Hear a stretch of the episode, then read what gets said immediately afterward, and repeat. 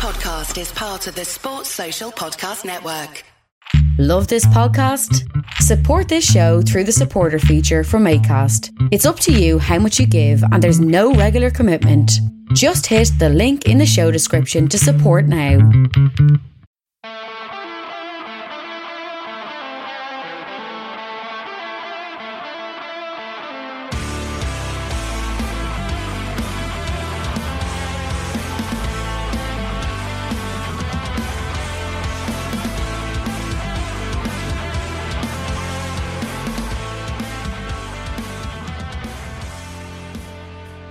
What's good, boys and girls? Welcome to the Two Footed Podcast.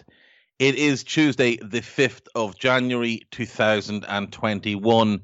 We're brought to you by EPLindex.com in association with our presenting sponsor, Liberty Shield. Liberty Shield is a VPN provider. A VPN is a virtual privacy network which allows you to go online, change your location, and access things like American Netflix, HBO Max, NBC Gold Pass, whatever you want from that aspect. You can also protect your data much better online and protect yourself from hackers and ne'er do wells who, who might want to steal your money.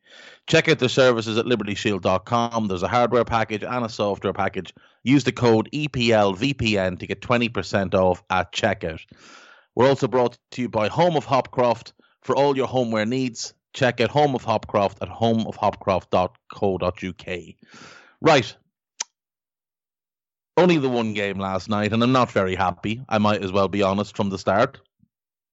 In fact, to say that I was livid would probably be an understatement. Southampton won, Liverpool nil. Another depressing performance by the league champions. Um, and their arrogance really is what cost them in this game. More than anything, their arrogance is what cost them in this game. Jordan Henderson was drafted in to play centre back despite evidence that he can't play there, and that evidence mounted throughout this game. Uh, he played everybody on side two minutes in. James Ward Prowse free kick. Henderson drops the line, plays Danny Ings on side. Trent Alexander Arnold makes a hames of whatever he was trying to do. And Danny Ings lobs Alisson Becker. A great finish really, really cheeky finish with a lob from the angle over the keeper into the back corner. Clearly something that him and Ward Prowse have worked on. A really good goal, but Liverpool masters of their own demise. Um, the game continued in a manner where Liverpool had most of the ball and Southampton looked by far the more dangerous team. The pace and movement of Ings and Walcott caused Liverpool centre backs problems. Uh, Henderson was positionally all over the place.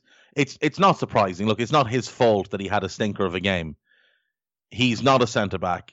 He is not a positionally aware holding midfielder. You watch him play in the holding midfield role. His positioning is poor. He doesn't read the game well, and he doesn't track runners. You take all of that, you put him to centre back. You're just not going to get good results. Also, factor in the fact that despite being six one, he's surprisingly poor in the air it's just not going to work for him at centre back. Um, he had a Dejan Lovren moment a little bit later in the game, um, which you know it's never a, a, pleasant thing to say that somebody has had, but he did have himself a Lovren moment when he attempted to cut out a cross in the air, a, a through ball in the air, missed it by a mile, and Nathan Tella breaks onto it and shoots wide, but uh, you know, not not a good look, not a good look at all. Liverpool were just desperate in this game. Trent Alexander Arnold had another stinker. He continues to be poor, and it is a big concern. Alex Oxlade Chamberlain had a start, did not play well. Uh, Thiago Alcantara played as the number six in this game. Tried to inject some class into the game, but he did struggle with the I suppose, the pace and tempo of the game a little bit. Gini Wijnaldum had a, had a solid enough game in midfield. Robertson and Fabinho were good. The front three were as poor as you'll see them be collectively. Uh, Liverpool had 17 shots in this game, only one of them on target. They had over 60% of the possession. Most of it was pointless, most of it was aimless. And for Southampton, it's it's just a great win. It really is a great win for them. Um, They were compact at the back. They were aggressive in midfield. At times, maybe a little bit too much, and we'll get on to Andre Marriner in a minute. But for Saints, they followed the game plan to the letter of the law. What Hasenhüttl set them out to do, they did exactly that. Ibrahima Diallo coming into the team to replace Oriol Romeu was, I thought, the man of the match by a country mile. I thought he was exceptional in, in that, that midfield role. They were missing missing Vestergaard as well. They were also missing Che Adams. So, you know, Liverpool, of course, have injuries at the moment, but so did Southampton. And Southampton had their backup goalkeeper in as well, and Fraser Forster making his first start for Saints in a couple of years uh, in the, in the league anyway, because um, Alex McCarthy was ruled out. So, I mean, four players right through the spine of your team is not ideal, but Saints dealt with it really well. I thought Jack Stephens had a good game. Theo Walcott looked dangerous. Forster did what he was asked to do, and like I say, I thought Diallo was was exceptional in midfield with Ward Prowse. So they can absolutely be happy with, with what with what this game was for them. They can absolutely be happy with the fact that it pushes them right back up into uh, sixth position.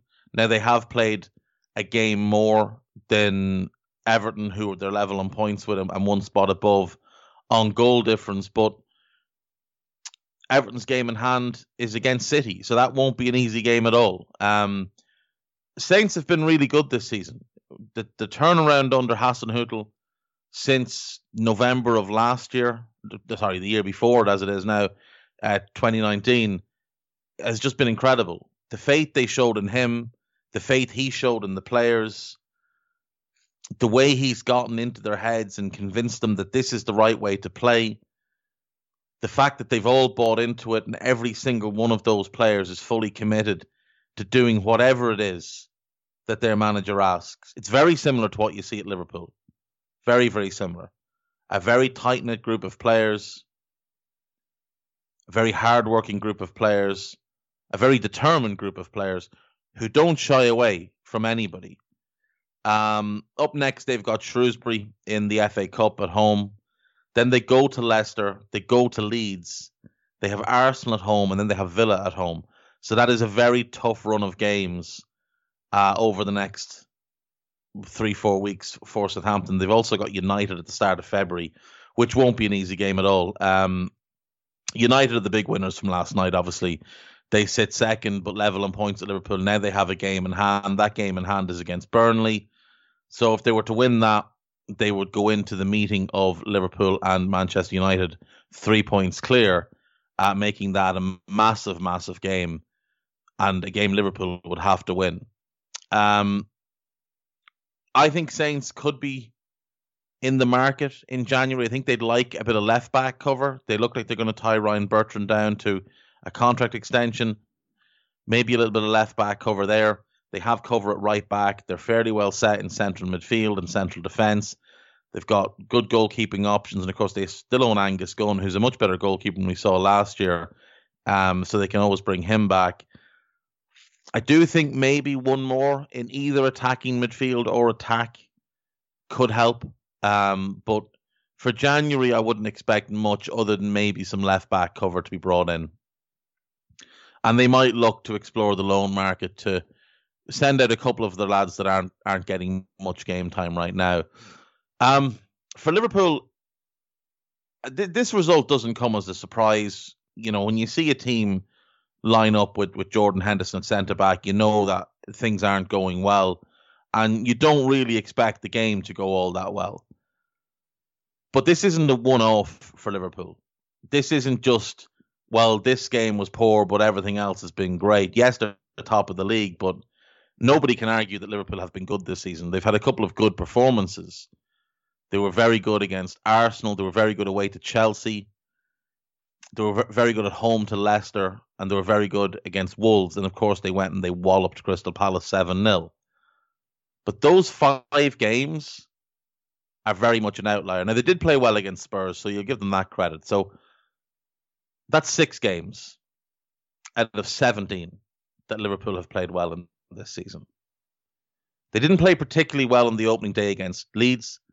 They did create plenty of chances, but defensively they were atrocious. Then there was Chelsea. Then there was Arsenal.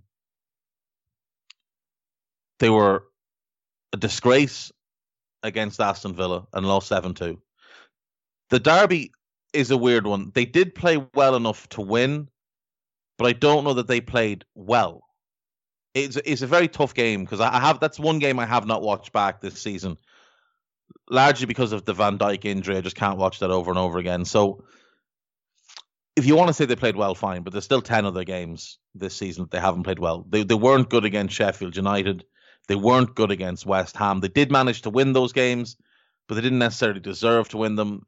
The City game, I mean, it was okay. It wasn't great. Um, Leicester, they played very well. They were awful away to Brighton. Good against Wolves. Awful away to Fulham. Deserved to lose that game. The Spurs game was the Spurs game. They walloped Palace. That was a, a great performance, uh, especially the second half. The first half was was weird. Liverpool went in 3 0 up, but could very easily have gone in 2 1 down. Uh, West Brom was atrocious. Newcastle was an abomination. And last night was what it was. So this has been an all season problem for Liverpool. It's not just a recency thing. They have been poor most of the season. And in truth, they were poor when football restarted last year. Like they went in to lockdown having lost once in 29 games. Watford had beaten them in week in week 28. Prior to that, they'd only dropped points once. A one-all draw with United in week nine, when United parked the bus. But other than that, they'd just been beating teams every single week. It's the most remarkable 27 game run I think you're likely to see, other than the Arsenal unbeaten season. But even then, they had far more draws. Liverpool had one draw in 27 and won the other 26. The title was over in February. They had the league wrapped up in February. They lost to Watford. Then they beat Bournemouth, and then football stopped. And when they came back, they never quite looked the same. They did wallop Crystal Palace, but I mean, it's Crystal Palace. They didn't play well at home to Villa the Brighton game was weird. Henderson got injured, and it, they sort of felt really flat after that.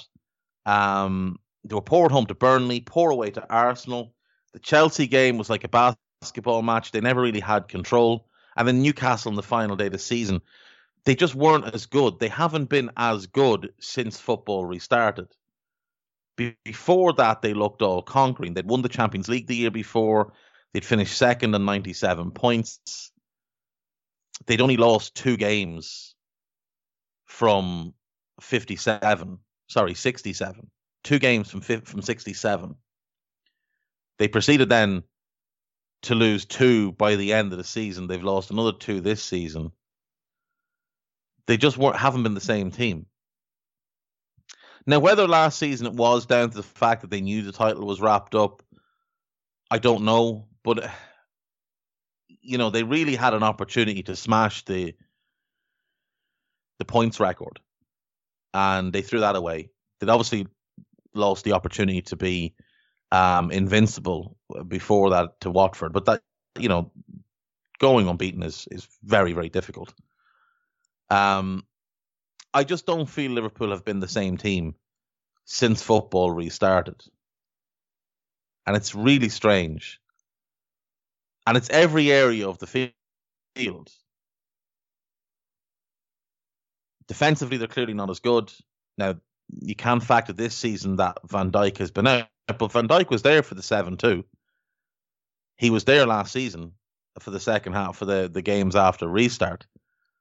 So he was there for a big part of it. And Fabinho has been exceptional since moving to centre back. But t- the problem is, Fabinho's not as good as Van Dijk as a centre back and they have nobody close to Fabinho's level as a holding midfielder. So you've got two areas of the team that are weakened by Fab having to go play centre back. They've brought in Thiago. They've barely seen him this season. Hopefully, he can stay fit now and have a, a you know a long run of games in the league. But for that to happen, they're going to need to sort something out behind because I think you've got to try and get Fabinho back into midfield for certain games. Now he's going to play most of his games at centre back for the end of the season, unless Liverpool sign two centre backs, which I think is very unlikely. Um, they could do it. I mean, they could bring in, say, a, a David Carmo on a permanent deal, and maybe an Eder Militao on a loan, or Issa Diop on loan if West Ham or, or Real Madrid were willing to play ball. Maybe you do a loan with an option or an obligation to buy in the summer. Carmo would count as an under 21 player, so he wouldn't take up a non homegrown spot, to my knowledge. They're looking to sell Divock Origi. That will open up one spot. They could always just release Adrian. He has six months left in his contract. He's clearly the number three, and I don't think they'd be all that worried about losing him. Caoimhín Kelleher has overtaken him, overtaken him as the number two. If anything happens to Alisson Becker, it's Kelleher who will play. It's not Adrian. So they could re- just release him and let him go. He does have apparently some interest from clubs in Spain, and maybe he'd like to go home at this point in his career. So that could open up two spots. So they could go for two over the age of 21, but Carmo and a Militao or Diop would really answer all their problems. Um, it would put Fabinho back into midfield for certain games. And you're not going to want to play Carmo and Militao every game, but Matip will be back at some point and he will play some games. Fabinho will keep playing some games, but you will be able to put Fabinho and Thiago together. And that's what they want. They want Fabinho and Thiago together. Arguably the best holding midfielder in the world, arguably, arguably the best central midfielder in the world. And then that third role can become a rotated role where if you want a box to box runner, you've got Henderson. If you want pace and attacking thrust, you've got Oxlade Chamberlain. If you want creativity, you've got Naby Keita. If you want a little bit of extra defensive cover, or you want to free him up to play his Netherlands role, you've got Gini Wijnaldum, who can pretty much be anything you want him to be. And then if you just want, you know, the sun to disappear and everything to stop being happy, you can play James Milner there. I mean, that's fine. Curtis Jones is still there. I think he'll play a lot less in the second half of the season if they get their business done in January. Um, he's been overplayed without question. 68 minutes coming into the season, uh, over 1100 already this year. So he, he needs to play less. Um, what he has done is establish himself really well as a long term fixture in this team. But I mean, you could play Curtis, Fabinho, and Thiago and be very, very happy with that as long as you were going to let Curtis be Curtis and not try and restrict his game. Um, the front three all look exhausted. I don't know what Taki Minamino has done to offend Jurgen Klopp, but having scored and played well against Crystal Palace, he now hasn't been seen for three games. Um, Shaqiri seems to be uh, back in favour a little bit, which is good. I uh, came on last night for Oxlade Chamberlain, who, like I say, didn't play well. They are missing Jota, and he I think is due back the second week of February or the first week of February. So it's still it's still a good way out, but at least that's something promising on the horizon. They weren't entirely to blame for their own downfall last night. It is largely on Jurgen Klopp. It is largely on themselves. I do think they've been overconfident, bordering on arrogant in the last three games, just expecting to beat these teams. And I think it was disrespectful to play Henderson at centre back last night um, against a team that has Danny Ings up front. But, you know, Klopp will claim he had no option. Some have said, oh, well, you know, you want the seniority of Henderson there. See, Henderson's not a senior centre back. He's not a senior centre back at all. He played there for half against Fulham and didn't look good. He played there in the World Club Club Cup and looked awful. Nat Phillips and Rhys Williams might be much younger than Henderson, but as centre backs, they're far senior to him. They're far more experienced at centre back than him. Uh, the idea was that he'd progress the ball out from the back, that he would be able to play through the press. He doesn't play through the press. He never does. Even when he plays in midfield, if he gets pressed, he turns back and plays the ball backwards. So, what press was he going to play through? He just knocked it back to Alisson Becker or lumped it long. Tried that stupid cross he does as well from centre back. what are you doing? Um, but Andre Marriner absolutely shocking. And, and I mean absolutely shocking. Jack Stephens handled the ball in the area. Nothing was given. VAR reviewed it and said that it was ball to hand. Um, look, I'm okay with that one because the it is quite close to him, but he does dive and have his arms in a position where he can block the ball. Uh, Sadio Mane was fouled in the box by Kyle Walker Peters, and nothing was given. We just saw Paul Pogba get a penalty for a lesser version of the same foul on Friday night when Douglas Luiz brushed his leg and caused him to trip himself.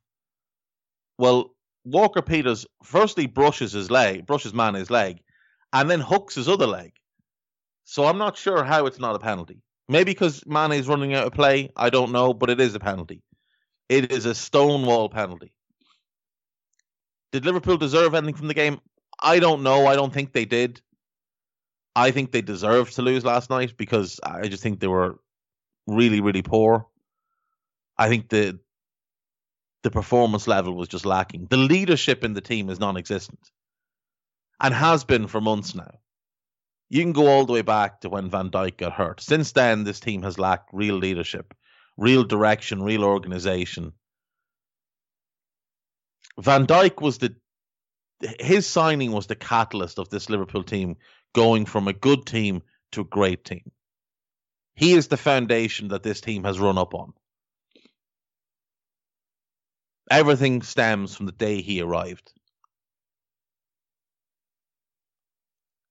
He allowed them to play a much higher line. He allowed them to play a much, much more aggressive style. He hid some of the flaws in the midfield. He allowed them to compress space. And because of him, they took a massive jump. His leadership, his organization, the communication, the way he holds others accountable for their errors, doesn't just scream and swear at them like we saw last night. Uh, I did feel bad for Trent Alexander Arnold when the senior player is swearing at you constantly, and you're 22 and you're going through the first really tough patch of your career, and we don't know why you probably do. The club might. Maybe there's something off pitch. Who knows? Maybe it's because you had COVID in the summer and you haven't fully recovered. Maybe the calf strain is still an issue. But what you need there is you need real leadership, and there was none in that Liverpool team last night. None at all. There hasn't been in months. Van Dijk was able to organise everybody from his position at left centre back because Liverpool made the pitch so small. And Liverpool were able to play at an incredibly high tempo because they made the pitch so small. Liverpool cut the pitch in half. Van Dijk and whoever would stand on the halfway line. Fabinho would stand in front of them and they would just compress the space. And if you wanted to get out of that, you had to play through the front three, then the next line of Henderson and Wijnaldum, plus the wing the, the fullbacks pushing on as wing backs. So your option was try and play through them, risk the turnover, risk getting caught in transition, or lump it long and hope you can get out in time. But with the pace of Van Dijk and Gomez, Van Dijk and Matip, the high line that Alisson Becker would hold, Liverpool would just compress the space all over again. And they would keep that tempo up longer than you could keep up your your resilience against it. Without Van Dijk, that's gone. Liverpool have to play a deeper line now because they don't have the pace to deal with the ball in behind. The midfield, obviously, without Fabinho, nowhere near as good. They do have a little bit more control when Thiago plays, but that was to be the next iteration of what they were going to do. That was for the really stubborn deep blocks where rather than having Henderson and Wijnaldum, you might have Thiago and Wijnaldum. Wijnaldum work off the ball, Thiago work on the ball. Everything else stays the same. Liverpool's inability to compress half of the pitch, the, the full pitch into half the pitch, is what's hampering them badly this season. The lack of leadership is obviously hampering them this season. So things are not going well for Liverpool at the moment. Yes, they're still top of the league, and yes, you know they qualified in the Champions League, but the league is poor this year. There's just no way around it. It's exciting, but it's poor. It's unpredictable, but it's poor. And if Liverpool were anywhere close to their normal level that we'd seen for the previous two years, they would be, I don't know, 10 points clear as a minimum. Probably 10 points clear. Um, Andre Marriner as well last night, just to get back to him for a quick second. Uh, Theo Walcott threw himself two footed, studs up into James Milner after Milner had played the ball, caught him, and not even a free kick was given. It didn't even seem to be reviewed by VAR. Now, maybe it was, but if it was and they didn't book him, and it was at minimum a booking, at minimum a booking. It probably should have been a red card. It was a horrendous tackle. Walcott's lucky it was Milner because Milner's made out of uh, concrete, I think. Um, Milner got up fairly quick, but it was a really bad tackle. And Marriner just waved it on, just didn't care. Now, he's always been a bad referee. Always. It, there's there's never been a time where you could look at him and say, "Yeah, no, you're, you're happy to have him as the referee in this game," because he's just always been dreadful. He is 50 years of age. He's too old to be refereeing in the Premier League. Let's be clear on that. A 50 year old man is physically not capable of keeping up with 20 something footballers who train at a much higher level. He's been a Premier League referee for 15 years. He's been bad for all of it.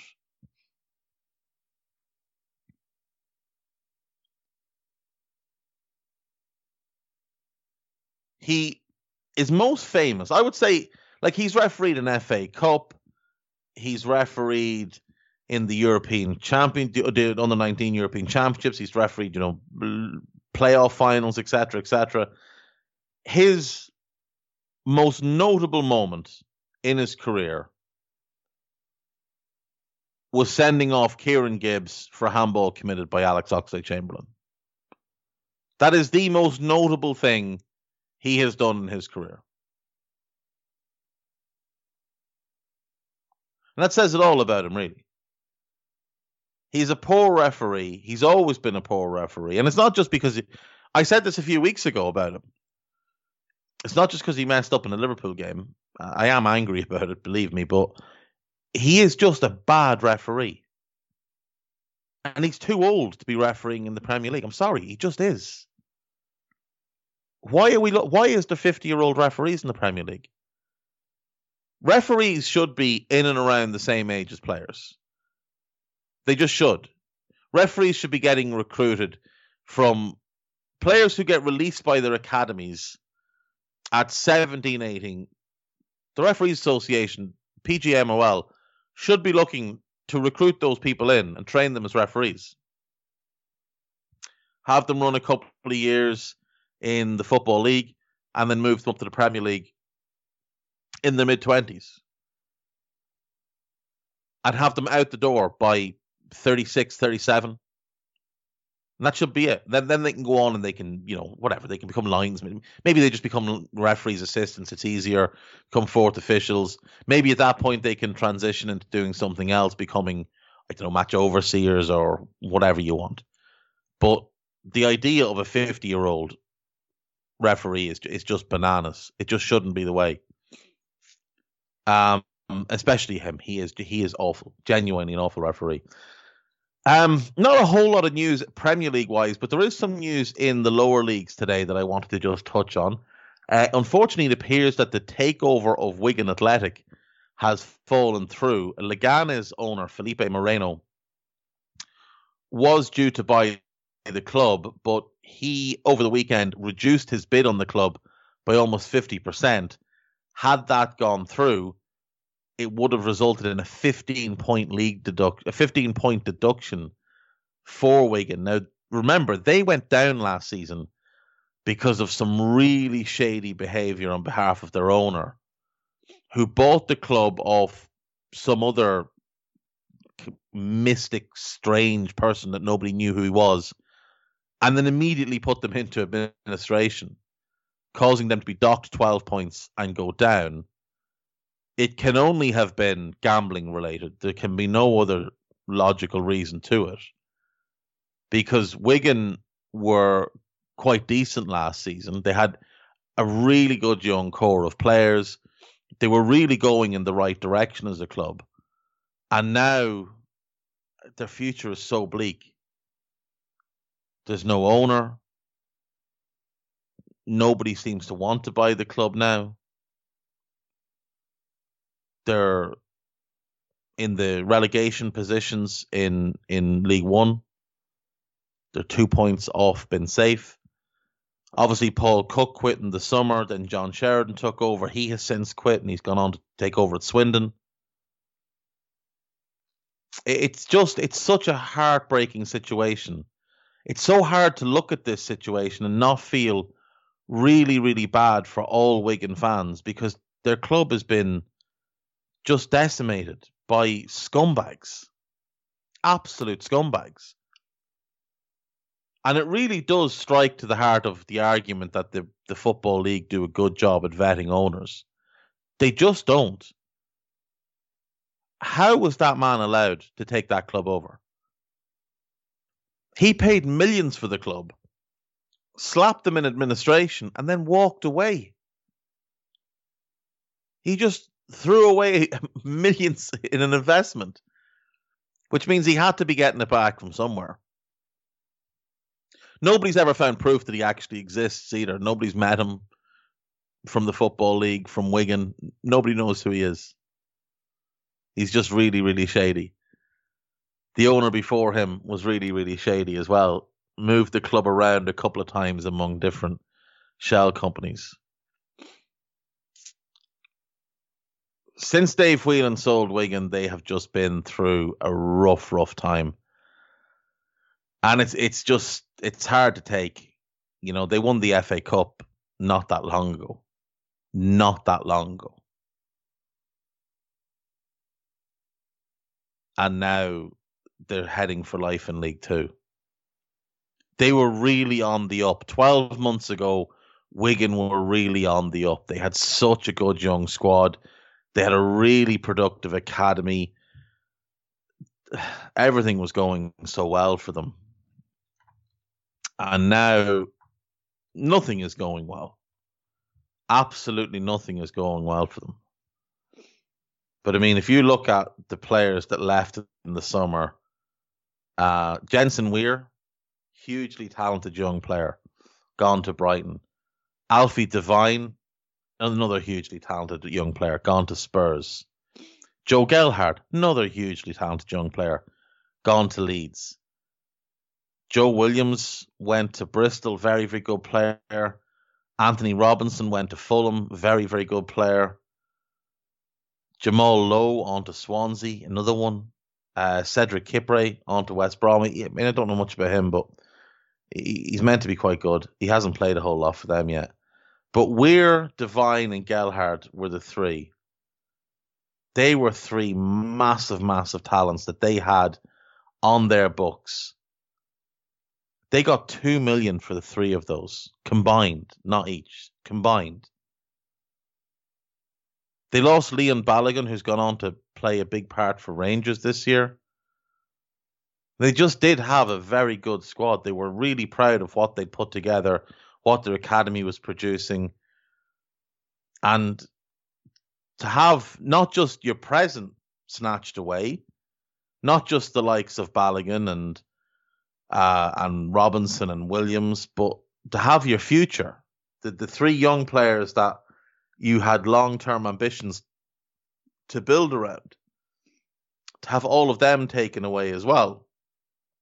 That's really, really hard really, really hard for them to take. And it's so unfortunate. And somebody needs to step in and save Wigan Football Club. Wigan Athletic Football Club needs saving. So if anyone listening to this has a few million, eh, there's a club with a great fan base. They're waiting to be taken over. It's going to take a lot of work, but somebody needs to do it. Um, Fleetwood Town have parted ways with Joey Barton, uh, which is a bit of a surprising move, having been in the playoffs last season, and this season they're only three points outside the playoff spots. They've made a decision to remove Barton, his two main coaches, Clint Hill and Andy Mangan, and the director of football, Eddie Jennings. Um, the owner said, you know, it, they just felt it was the right time to go in a different direction. It, it seems like a really strange one to me. Whether the pending court case that Barton has coming up this summer had any impact on it, I don't know. But you know, they just there were four games unbeaten. They had the last couple of games, I think, were postponed because of, of COVID, but they'd been in good form going into that. I, I just it's a strange move. It is a strange move. I wonder will Joey Barton bounce back quickly? Will he be will he find another job uh, as, as quickly? A, a, lot of clubs will be put off by his reputation as a person, as a player, but as a manager, he's done he's done a pretty good job. It really does need to be said. He's done a pretty good job there at Fleetwood, and um, you know I like that he went to a lower league team. He's won forty percent of his games there. I, I like what he's done. I do. I like what Joey Barton has done. Didn't jump to a big club Tried to do things the right way. I think he'll get another job. I, just it might have to be another sort of League One or League Two team uh, rather than a level higher because clubs might just be put off by him a little bit. Um, and the final bit of news then before we get into some gossip is that Sheffield United are investigating images which appeared on social media, which look to show that Lys Mousset crashed his Ferrari no, sorry, his Lamborghini, even better. Mousset is the owner of an orange Lamborghini, and, and apparently it crashed into a number of parked cars, and two men in their 20s were arrested on suspicion of being over the limit. Uh, no word yet on whether Mousset was in the car, whether he was driving the car, whether he had any knowledge that his car was being uh, driven around Sheffield in the early hours of the morning. I don't imagine there's many orange Lamborghinis in Sheffield. Um, I think at least Mousset maybe needs to have a little chat with himself. I don't know why Lys Mousset needs to own a Lamborghini. You know, settle down, settle down. Um, right, we'll wrap up with some gossip. There's not a whole lot today, I'm afraid. So it is a bit of a quicker show. I know I ranted and raved about Liverpool for a while, but you know it is what it is. Uh, this is a great. This is great. Man City are closely monitoring defender Sergio Ramos' situation at Real Madrid with an eye to signing the 34-year-old Spain captain as a free agent the summer. On behalf of every other club in the league, do it, do it. I don't. The, the, the, there's no logic to this at all. They they have better defenders as things stand. Sergio Ramos is one of the all-time overrated players. He's never been a particularly good defender. He's been very good going forward. He chips in with a lot of goals. He's a great leader and a great captain. But he, he's not a, he's not a he's never been a great defender, and now he's he's very much not a good defender. Uh, has his spectacular moments and does his hero ball stuff, but he, he puts himself in that many bad positions that of course he's going to have to make last ditch tackles. Uh, Ruben Dias is comfortably better than Sergio Ramos in 2021. Comfortably better, as is Aymeric Laporte. Now, you know, maybe John Stones isn't, but I don't know. I, I'd still rather have Stones at this point than what Ramos will bring to your dressing room. Um, Belgian midfielder Kevin De Bruyne is set to reject Manchester City's first contract offer and is concerned by the pace of negotiations with the club over a new five year deal. De Bruyne is 29 years of age, so City might be a little bit hesitant, given some of the injury problems he's, he's had over the last couple of years. They might be a little bit hesitant to uh, to give him a five year contract. But I mean, he is their best player. He's arguably the best player in the league. It'll get done. It'll get done. They'll they'll show him the bag of money. I think he'll be quite happy. Um, Tottenham are not looking to loan out England midfielder Dele Alli, but Argentina goalkeeper Paulo Gazzaniga and English defender Danny Rose will be allowed to leave. I mean, Danny Rose has basically been held hostage for the last 12 months. Definitely the last six. I don't understand why he wasn't released in the summer. Release the lad, let him go play football summer. I don't know what. I mean, Gazzaniga, I can only assume it's it's a, a quota thing because there's absolutely no way anybody can watch him play and watch Joe Hart play and make a decision in 2021 that Joe Hart is the better goalkeeper, or indeed at any point since 2016. So I, am not really sure what that's about, but he's a solid goalkeeper. If you're in the Championship or you need a good backup keeper in the Premier League, Gazzaniga is a good option. Chelsea are willing to give Frank Lampard more time as manager, but the situation is under constant review. Well, then they're not willing to give him more time. They're just waiting to let him hang himself. They're giving him just enough rope and seeing what he does with it. Uh, Thomas Tuchel, Max Allegri, Brendan Rodgers, and Ralph Hasenhüttl are considered primary options if he is dismissed. Right. Well, let's let's dismiss the idea of Ralph. He's not leaving Southampton mid-season. Rodgers could. He is that type, but I, I don't know. Would they really want him? He's he said some un, unflattering things about Chelsea in the past that clearly weren't well received. Allegri and Tuchel are available. They're both substantially better than Rodgers as well, so I'd assume it'll be one of them. Uh, former Chelsea striker Andrei Shevchenko, currently in charge of the Ukrainian national team, is also being considered as a replacement. I will guarantee you he is not.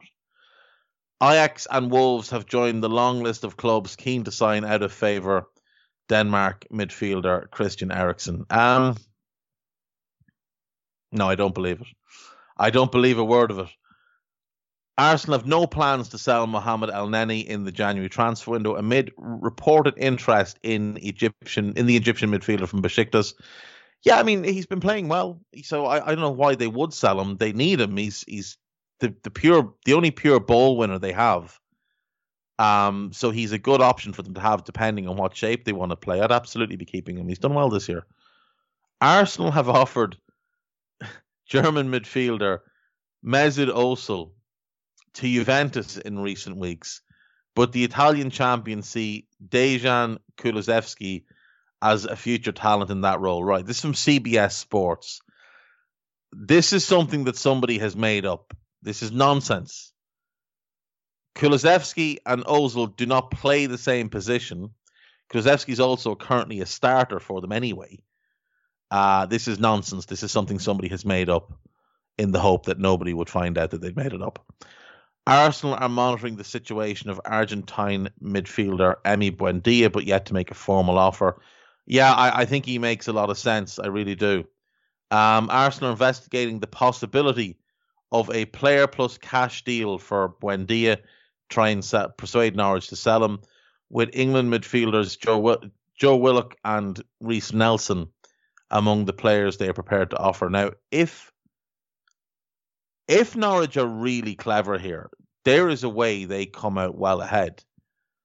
I think Nelson's a very, very talented player, and I would very much like to see him get regular game time.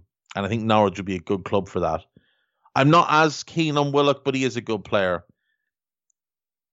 Is it Florinel Balogun? Is that the name of the young striker that's there at Arsenal? If they could try and get him as well, I mean, for me, I, I would demand Emil Smith Rowe.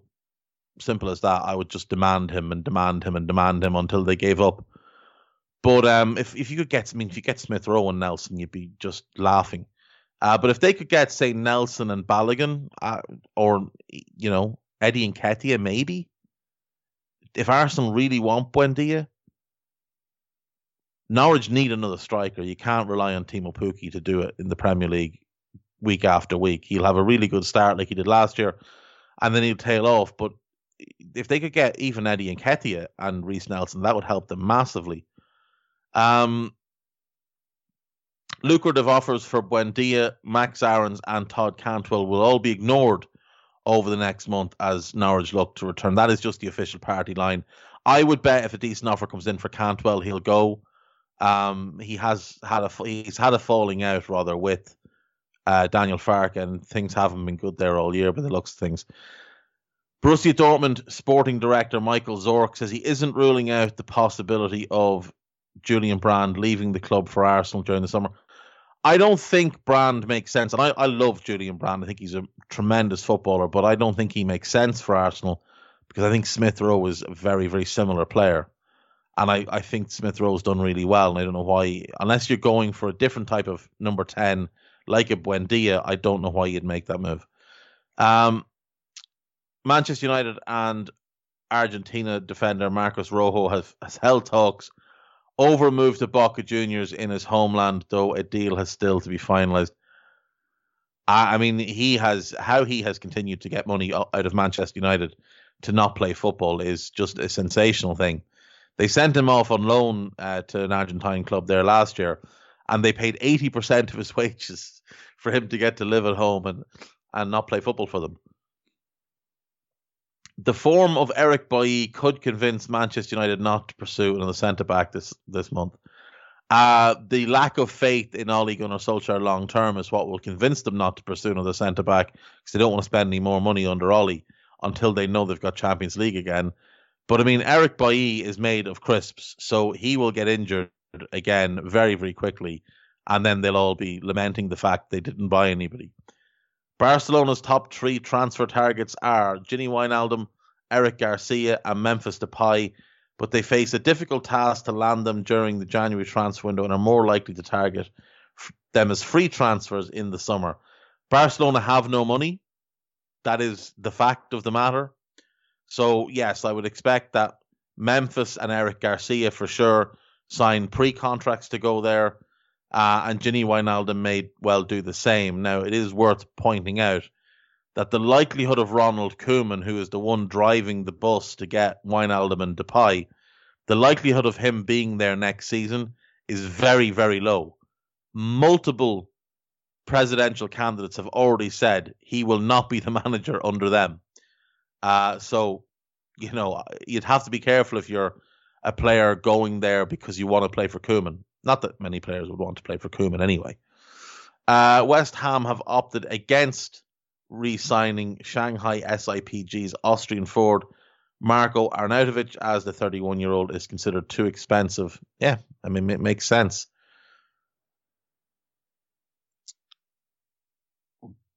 Bayern Munich are in talks to sign Reading's England under 21 fullback Omar Richards at the end of the season. He's out of contract, isn't he? I mean, I assume he would go to the Bayern Munich second team, um, similar to the way that that kid did from Derby. Dale, I can't think of his name. There's a, a not Derby, Tranmere. There's a kid at Tranmere a few years back, ended up going there. Didn't really work out well for him, uh, but maybe you know as as an opportunity, something to something to talk about later in your career, just as the experience, it might be worthwhile. But I mean, if I was Omar Richards, I would be getting my agent to ring a club like Southampton, who could really do with another left back. He would be a good fit for them. Stylistically, he plays the way that Southampton want to play. He's a, he's good enough to play at the Premier League level, in my view. Um, Dale Jennings, yes, thank you, guy. That is the name of the kid that was at Tranmere went to Bayern, and I mean it it just it kind of killed his career in a way because he looked a very very promising player, and now at the age of 28 he is playing in a regional league in Wales. You know, it, at Tranmere, he looked like a player who'd go on to have a good career in sort of League One Championship level. Uh, and now he's he's basically, you know, I, I don't know is that is that non-league? Is it is it is it professional? Is it amateur? He was playing corn. He'd actually retired and walked away from football for a couple of years at the age of 24, which is staggering that he'd made that decision. Um, whether he'd just, you know, fallen out of love with the game or what, I don't know. But um, it, it's a shame. It's, it really is a shame because uh, he was very, very talented. Um, I, I would say to, to Omar Richards, do not make that move. Do not make that move at all. Um, Bayern Munich and Austria utility player David Alaba put in wage demands which are proving a stumbling block with regards to his prospective move to Real Madrid. Well, Real Madrid, like Barcelona, don't have any money. Um, they're expected to sign Alaba, beating Manchester United and Barcelona to a signature. Two of them clubs don't have any money, and the other is not going to be a draw to Alaba at this point. Um, Barcelona pulled out of the transfer race for Alaba. Like again, you've got three different sources, all reporting different things, all making things up as they go. All nonsense. He's he's on the market, but I wouldn't imagine he's had any real talks with anybody yet. Um, Tottenham have put non-urgent contract talks on ice, including negotiations with South Korea forward Heung-min Son during the COVID pandemic. I would say making sure he's there long term is absolutely urgent because he is one of your best players. Uh, Liverpool's Canada forward Liam Millar is set to join Charlton on loan. Good luck to him. He's not going to make it Liverpool, so League One is probably about the right level for him at this point. Definitely has the talent to play higher than that as well. Uh, both Hamza Choudhury and Demarai Gray are looking to leave Leicester this month. Um, if that's true, I mean, uh, Demarai Gray is no surprise.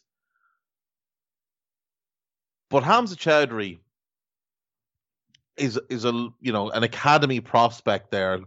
He's come through the ranks, been at the club since he was fourteen. He's local to Leicester. It would be a surprise to me if he wants to leave. Now he might want to go on loan and get regular football, but I doubt he wants to leave permanently. I'd imagine he's quite keen to be part of what is an exciting era for Leicester, where they've got this great group of, of young players, and um,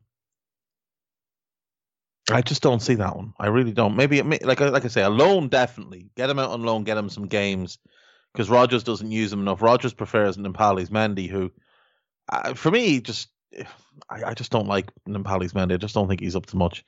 Um, English winger Rolando Aarons is set to leave Newcastle in January with Huddersfield close to signing him. He was one who broke through as a teenager and looked really, really exciting and looked like he might have a big future, but stagnated really badly. Uh, I think he's Raheem Sterling's cousin. No, he's Max Aaron's cousin. Sorry, he is Max Aaron's cousin. Um, I think he's related to Raheem Sterling as well, though. I really do. I could be wrong, but I think he's related to Raheem Sterling as well. Um, he's a talented player. It's a shame that his career hasn't worked the way that he, he had hoped. He's had some loans, none of them have really worked out for him. But at 25, still plenty of time to go somewhere and, and, have a you know a solid career. And then finally, West Brom boss Sam Allardyce says the majority of signings made made this month will be loans or short term contracts. Uh, well, that is a bit of a surprise that West Brom are not going to back Big Sam in the market. Big Sam has, of course, being out uh, lamenting the fact that three deals have fallen through as a result of Brexit. I will remind you that Big Sam was very public in the fact that he voted for Brexit, was in favour of England leaving the EU, of Britain leaving the EU, I should say. Well, funny how that came back around to bite you in that big backside, isn't it, Sam? Let's have a look before we go at the Garth Crooks team of the week because it's always funny. He's got De Gea in goal. No real problem there. He's got Dias from City. No problem there. He had a really good game against Chelsea. Ogbonna didn't have a particularly good game for me against West Ham or against for West Ham against Everton. I thought he looked a little bit ropey, but you know it is what it is. Kieran Tierney absolutely had a great game. Bukayo Saka, really good game. Kevin De Bruyne, Youri Tielemans, both had really good games. Soucek, yeah, I mean, he got the winner. Didn't play particularly well, didn't really play particularly well, but had, got the winner. Uh, then Son, Lacazette, and Easy. I mean, it's, it's not mental this week. It's not ridiculous. He hasn't made any silly picks. There's a couple that are questionable, but you know, it is it is Garth Crooks. So we'll let him away with it this week. He's not wrong this week. Um, that's it then. That is our show for today. Thank you very, very much for listening. As always, thank you to Guy Drinkle for his work behind the scenes and putting up with my nonsense. And thank you to Foxhound for our title music. I will be back tomorrow. Take care of yourselves. Speak to you then. Bye bye.